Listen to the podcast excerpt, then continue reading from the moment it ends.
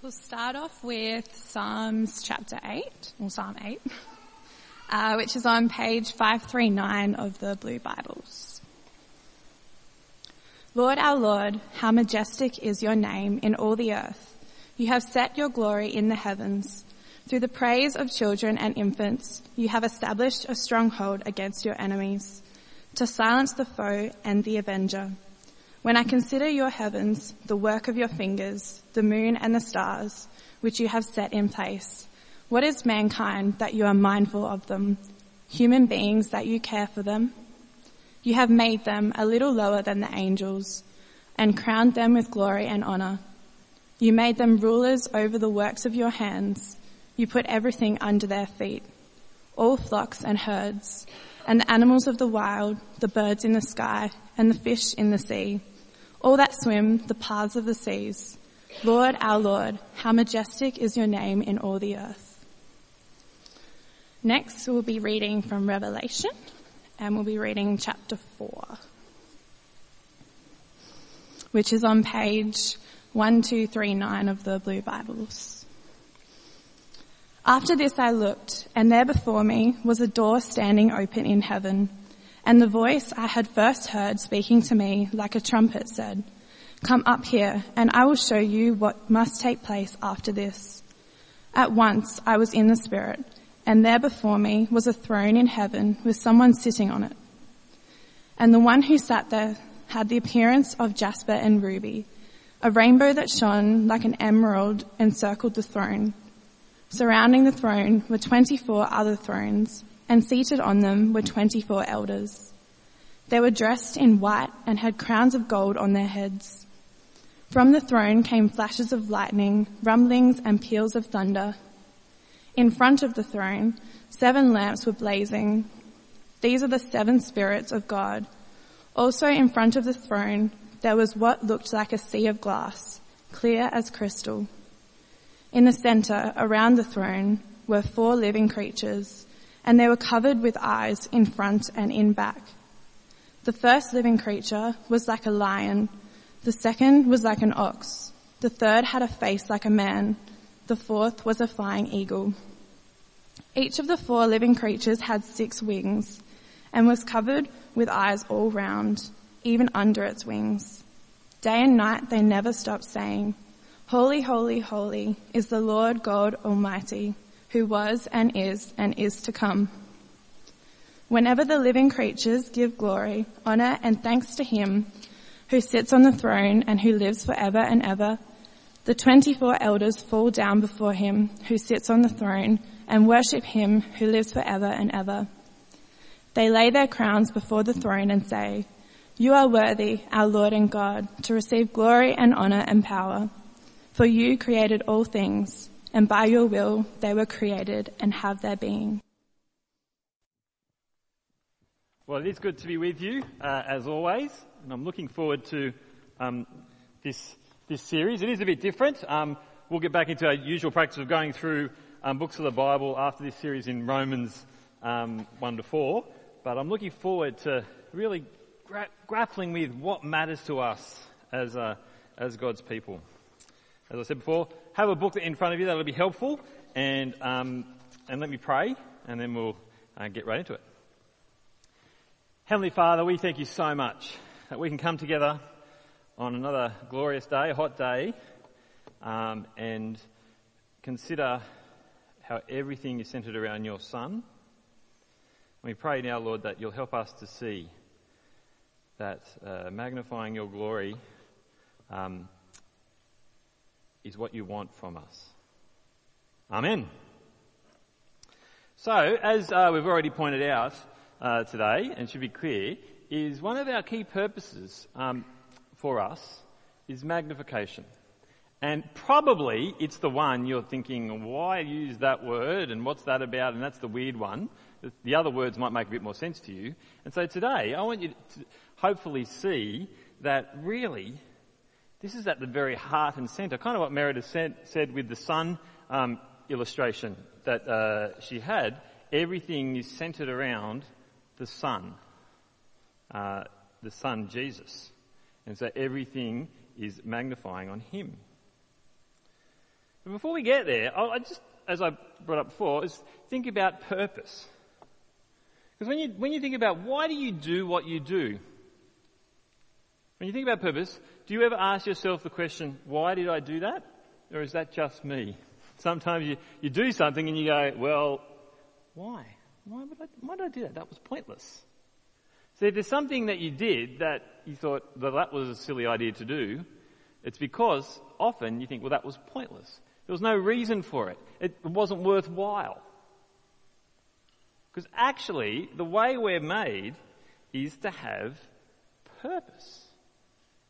It's to have a meaning, a reason for doing what we do. And so when it comes to God's people coming together, and if you are here with us and you're not sure where you are with God, this series is actually really great because you'll have greater clarity on what it means uh, to have purpose following Jesus. If we're going to be together as God's people, surely we want our meaning to have real purpose. That what we do isn't just because that's the way it's always done or it's a tradition or we've been going for three years. So we've got some really long held traditions here at Trinity Church, right? We've been doing it forever. Three years.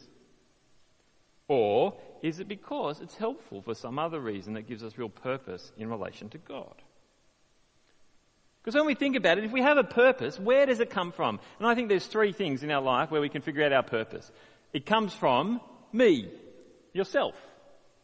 We determine a lot of things about our lives about that give us value and meaning and a reason for doing things. Do we all do the same job? No. That wouldn't work in society, for one, but we all have different things that we kind of gives us purpose in of themselves. I was an occupational therapist. Now I'm a pastor. My wife Jen was a nurse and now she's a, a education support officer. I could not think of two other things that would just destroy me to do those things, not because they're not of great value and purpose for society, but because I wouldn't find particular meaning in them for myself.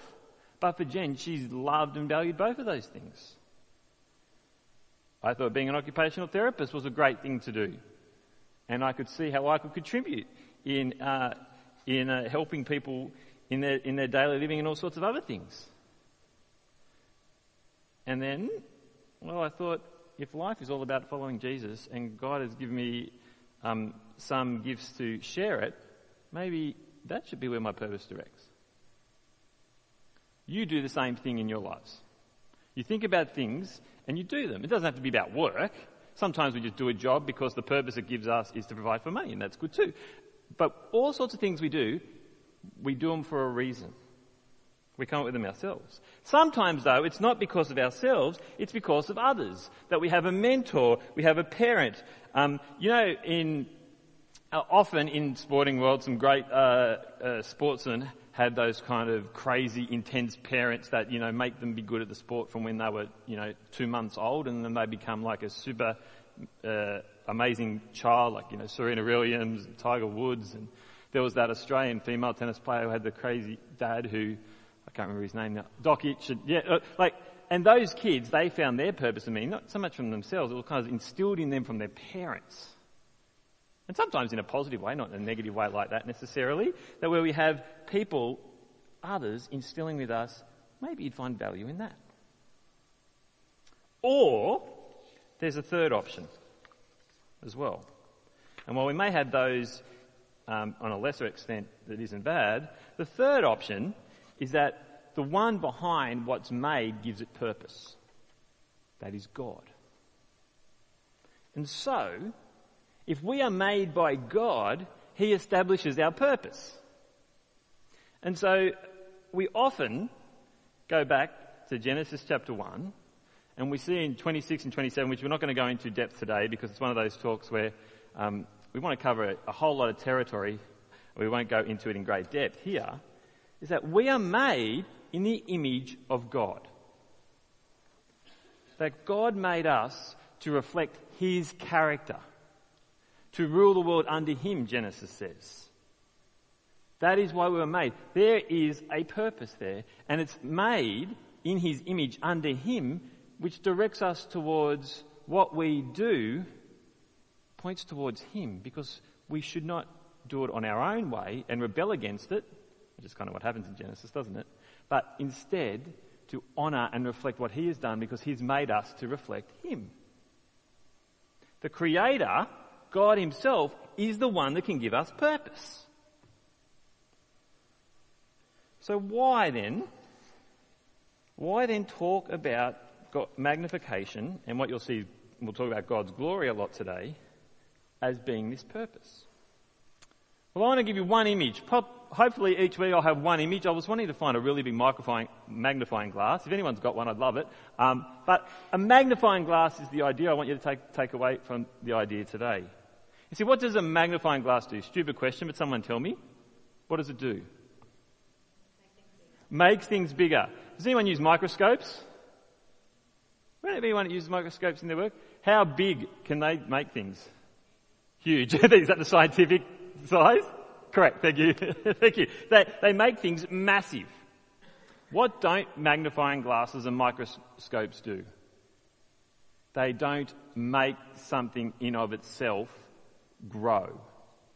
They don't change it. They don't make it bigger in of itself. They put a spotlight on it. They enhance it by showing it in a new light. You see, we magnify God's glory. We don't make God glorious. Like the magnifying glass, the microscope, shines a light on what you're looking at and makes it bigger. We see that magnification is all about us putting a spotlight on who God is, how big He is, giving Him honour and praise. So for the next few moments, I just want us to see why this should be our purpose. And it's just three simple points that I want us to see. They're up on the screen there, we'll, we'll break them down a moment. First of all, there's a significant focus of God's glory in His Word that we should shine a light on. If you spend any time going through the whole Bible, you'll see it's just there all the time. Secondly, what God has done is glorious and deserves our magnification of it.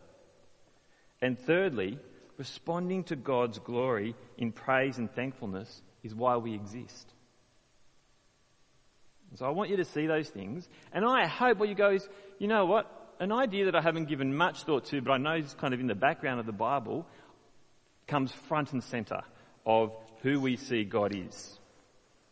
So first of all, it's a significant focus of God's glory is in His Word.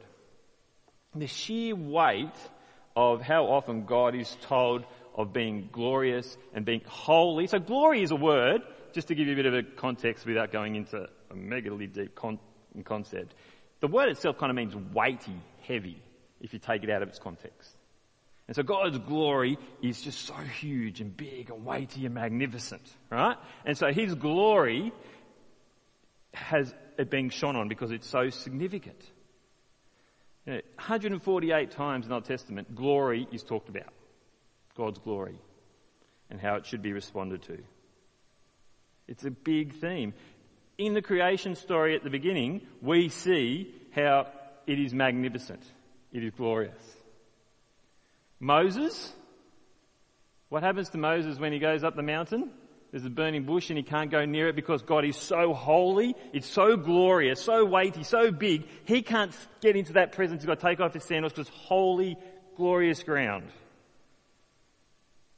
There's a big theme in the Bible of glory versus the people's lack of glory, if you like. So what's, why do the people, um, God's people, after Abraham, need to do sacrifices? Because God is perfect, good, and holy, and they are tainted and full of sin. And so the contrast is God's goodness and His glory, the people aren't that. How does that work together? And there's this sacrificial system brought in. God is described as holy. Isaiah, that massive uh, book uh, in, in the Old Testament which highlights um, that God is going to come and rescue his people through a suffering servant. When Isaiah was sent out, what was he con- uh, confronted with? His lack of holiness and how glorious God is. Let me just read to you um, a little bit from Isaiah 6. This isn't up on the screen, but let me just um, read it to you. Isaiah 6. As we go there, you can follow along with me if you've got a Bible in front of you. He, Isaiah was charged to go forward by God. In the year that King Uzziah died, I saw the Lord high and exalted, seated on a throne, and the train of his robe filled the temple. Above him were seraphim, each with six wings. With two wings they covered their faces, with two they covered their feet, and with two they were flying. And they were calling to one another, Holy, holy, holy is the Lord Almighty. The whole earth is full of his glory. At the sound of their voices, the doorposts and the threshold shook, and the temple was filled with smoke. Woe to me, I cried. I am ruined, for I am a man of unclean lips, and I live among a people of unclean lips. And my eyes have seen the King of the Lord Almighty.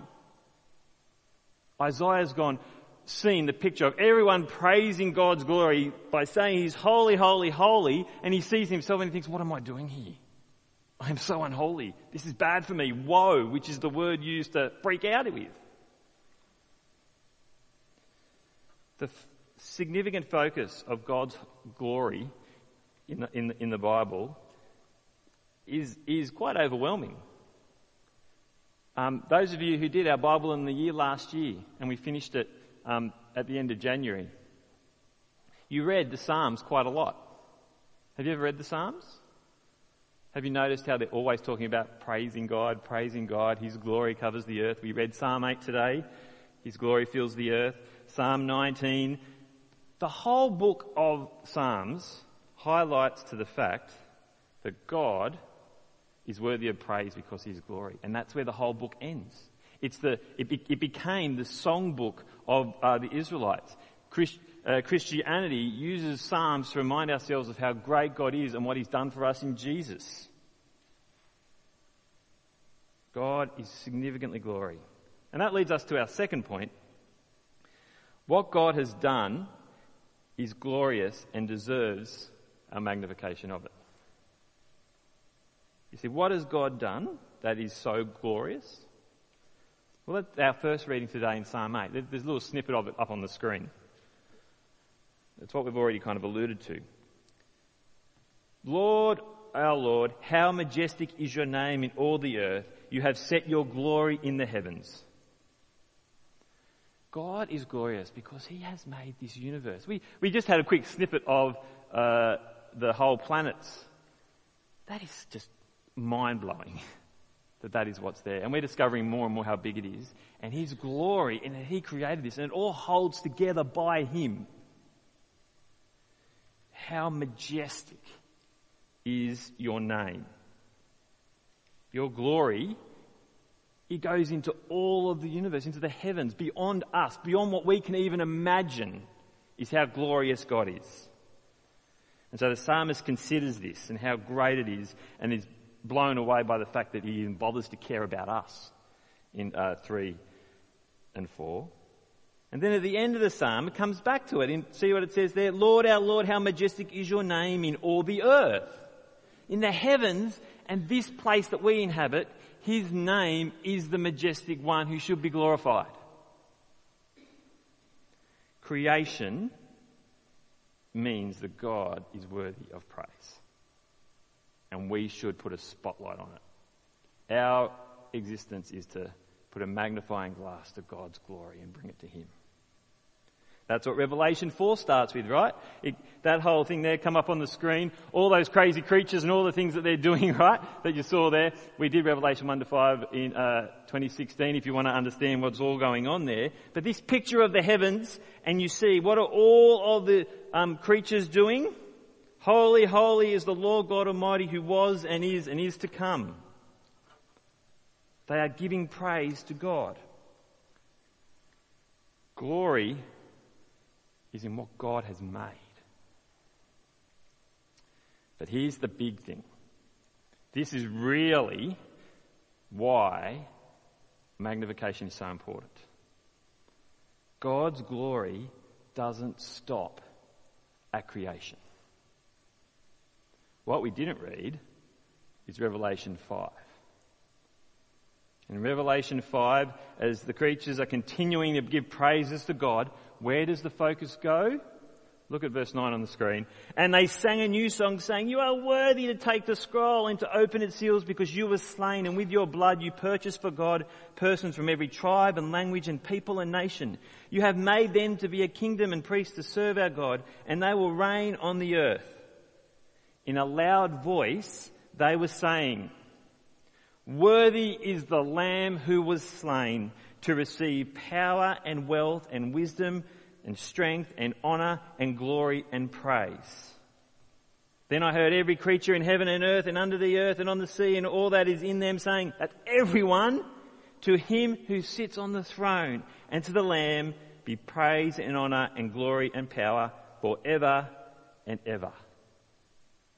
God's glory, the one who is praised, the reason that God is glory uh, is to be uh, magnified is because he has rescued us through his own sacrifice.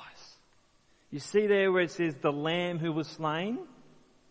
If you're not aware, the context of that is, is that Jesus is described as the lamb who dies in our place.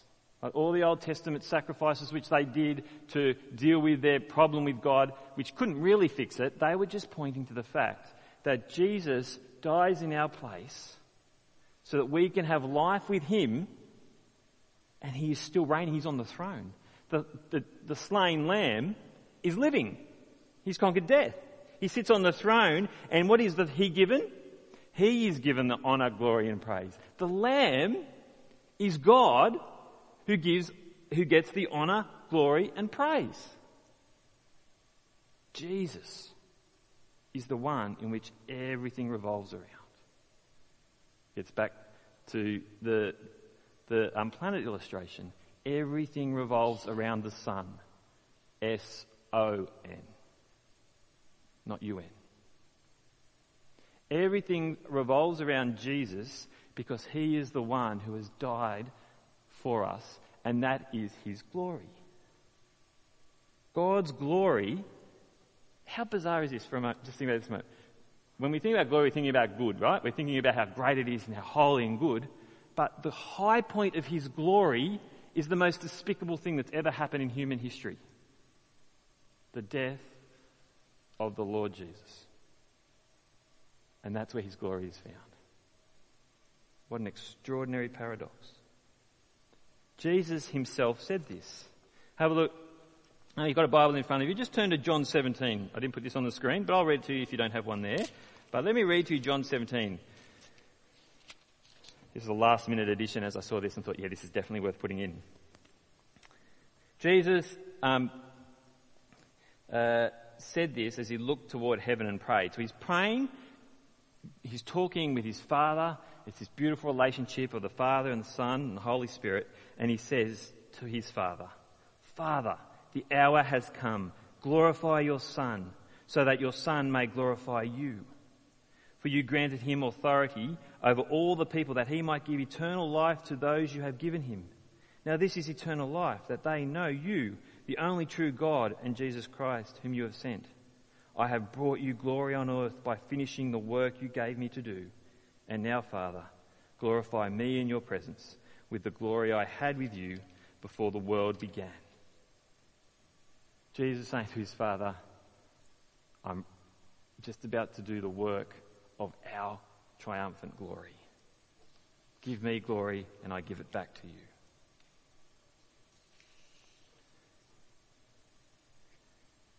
And so thirdly, with this picture of extraordinary glory that we should be so full of thanks and praise for, is where our last point goes.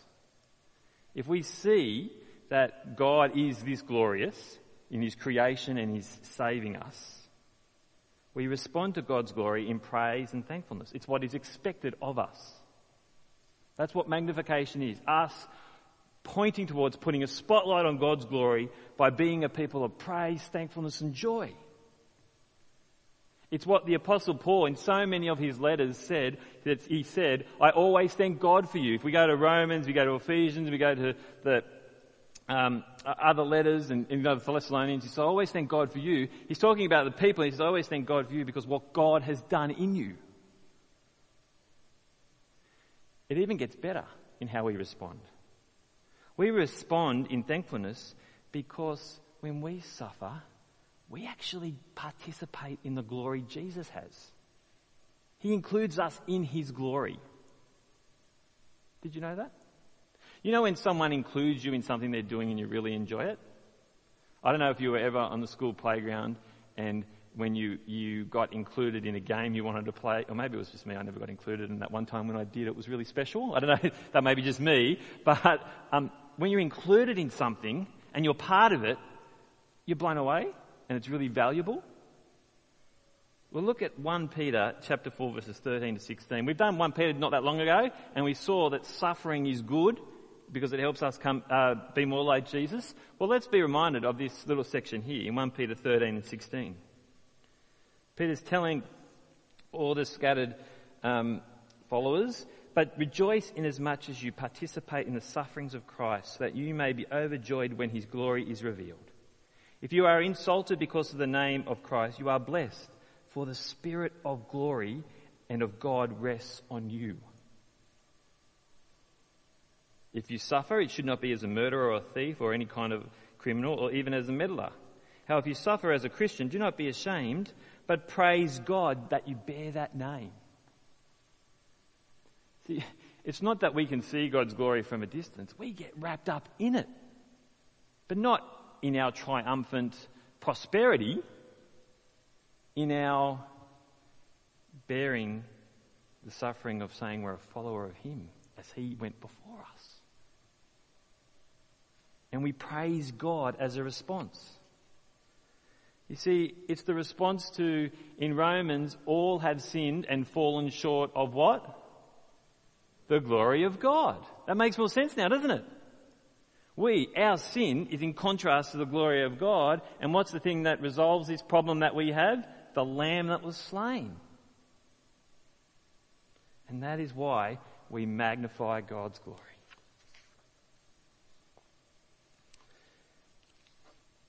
But our response to God's glory, it's an all of life thing as you see there. We'll get to Sundays in a moment. But it's an all of life thing. We don't think of glory as being this special thing. We definitely don't think of magnifying God as just singing, as super important as that is. Have a look at Romans 12.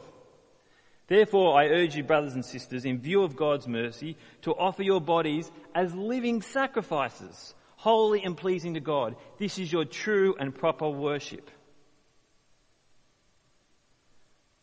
If you want to magnify God's glory, you take this flesh and everything that is part of you, and you think everything you do, I want to worship God in. The mundane to the significant moments of spiritual life. We're reading God's Word. We're coming together as God's people to our work life, to whatever we do. We offer our bodies as living sacrifices, giving up of ourselves because He is so glorious.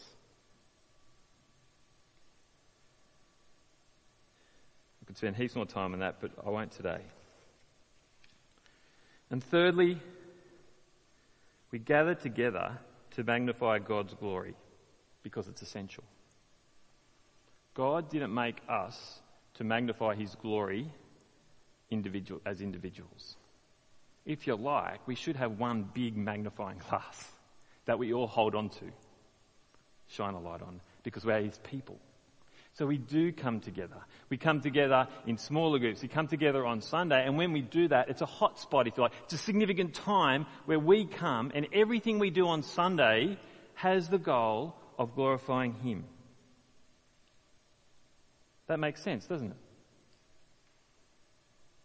To our singing together, which should be full of praise and worship, to me speaking to you now should bring glory and honour to God. You wrestling with it and listening to it, to the reading of God's Word, to the, um, the prayers that we'll have a little bit later. We, we started today with a, a confession. We don't always do confession every week, but if we're thinking about how glorious God is and we've seen our problem, it was a good idea to actually acknowledge that before we come to this today. We do that for God's glory. We do everything with this framework. Now, this is not uncommon to us. Uh, those of you who've been at Trinity Church before we moved here and we're over there, we used to have banners that were up here, right? We haven't got rid of the banners. It's just because we've had a name change and we've got new names. We're going to restructure them. But can anyone remember what was on the top of this banner? Just as a point of interest to make me happy. Sorry? That's the other one, so that's good. So just hold that for next week, Julie. That'll be great. Um, can anyone remember what's on the top of this banner? Uh, that's on the other banner as well. So you and Julie next week. Jump, to, jump to it. Me... What do we exist for? We exist for God's glory by God's grace. Alright? So we'll, we'll, create our new banners. But we had that up every Sunday to remind ourselves. This is not new to us. We've just kind of rebadged and refocused things. We exist for God's glory by God's grace. It's the very heart of what we believe. And because of that, I think actually it's been one of the best things about planning um, our, our, church is that I actually realised, I think I may have said this to you before, but before um, doing the plant, I don't think I had a proper focus on this. That I don't think I had enough focus on thankfulness and praise in my ministry before then. But when you have this focus, you see we need to have a culture of being thankful and praise and joy to God. And so in your booklets, as we, as we get near the end, I have gone on a little bit uh, longer. I've been doing that a lot lately, so, oh well, you're here, so that's all good. Um, um, if you have a look in your booklets, you see there, why I wanted you all to have one is because we put a lot of detail into helping you see what's going on.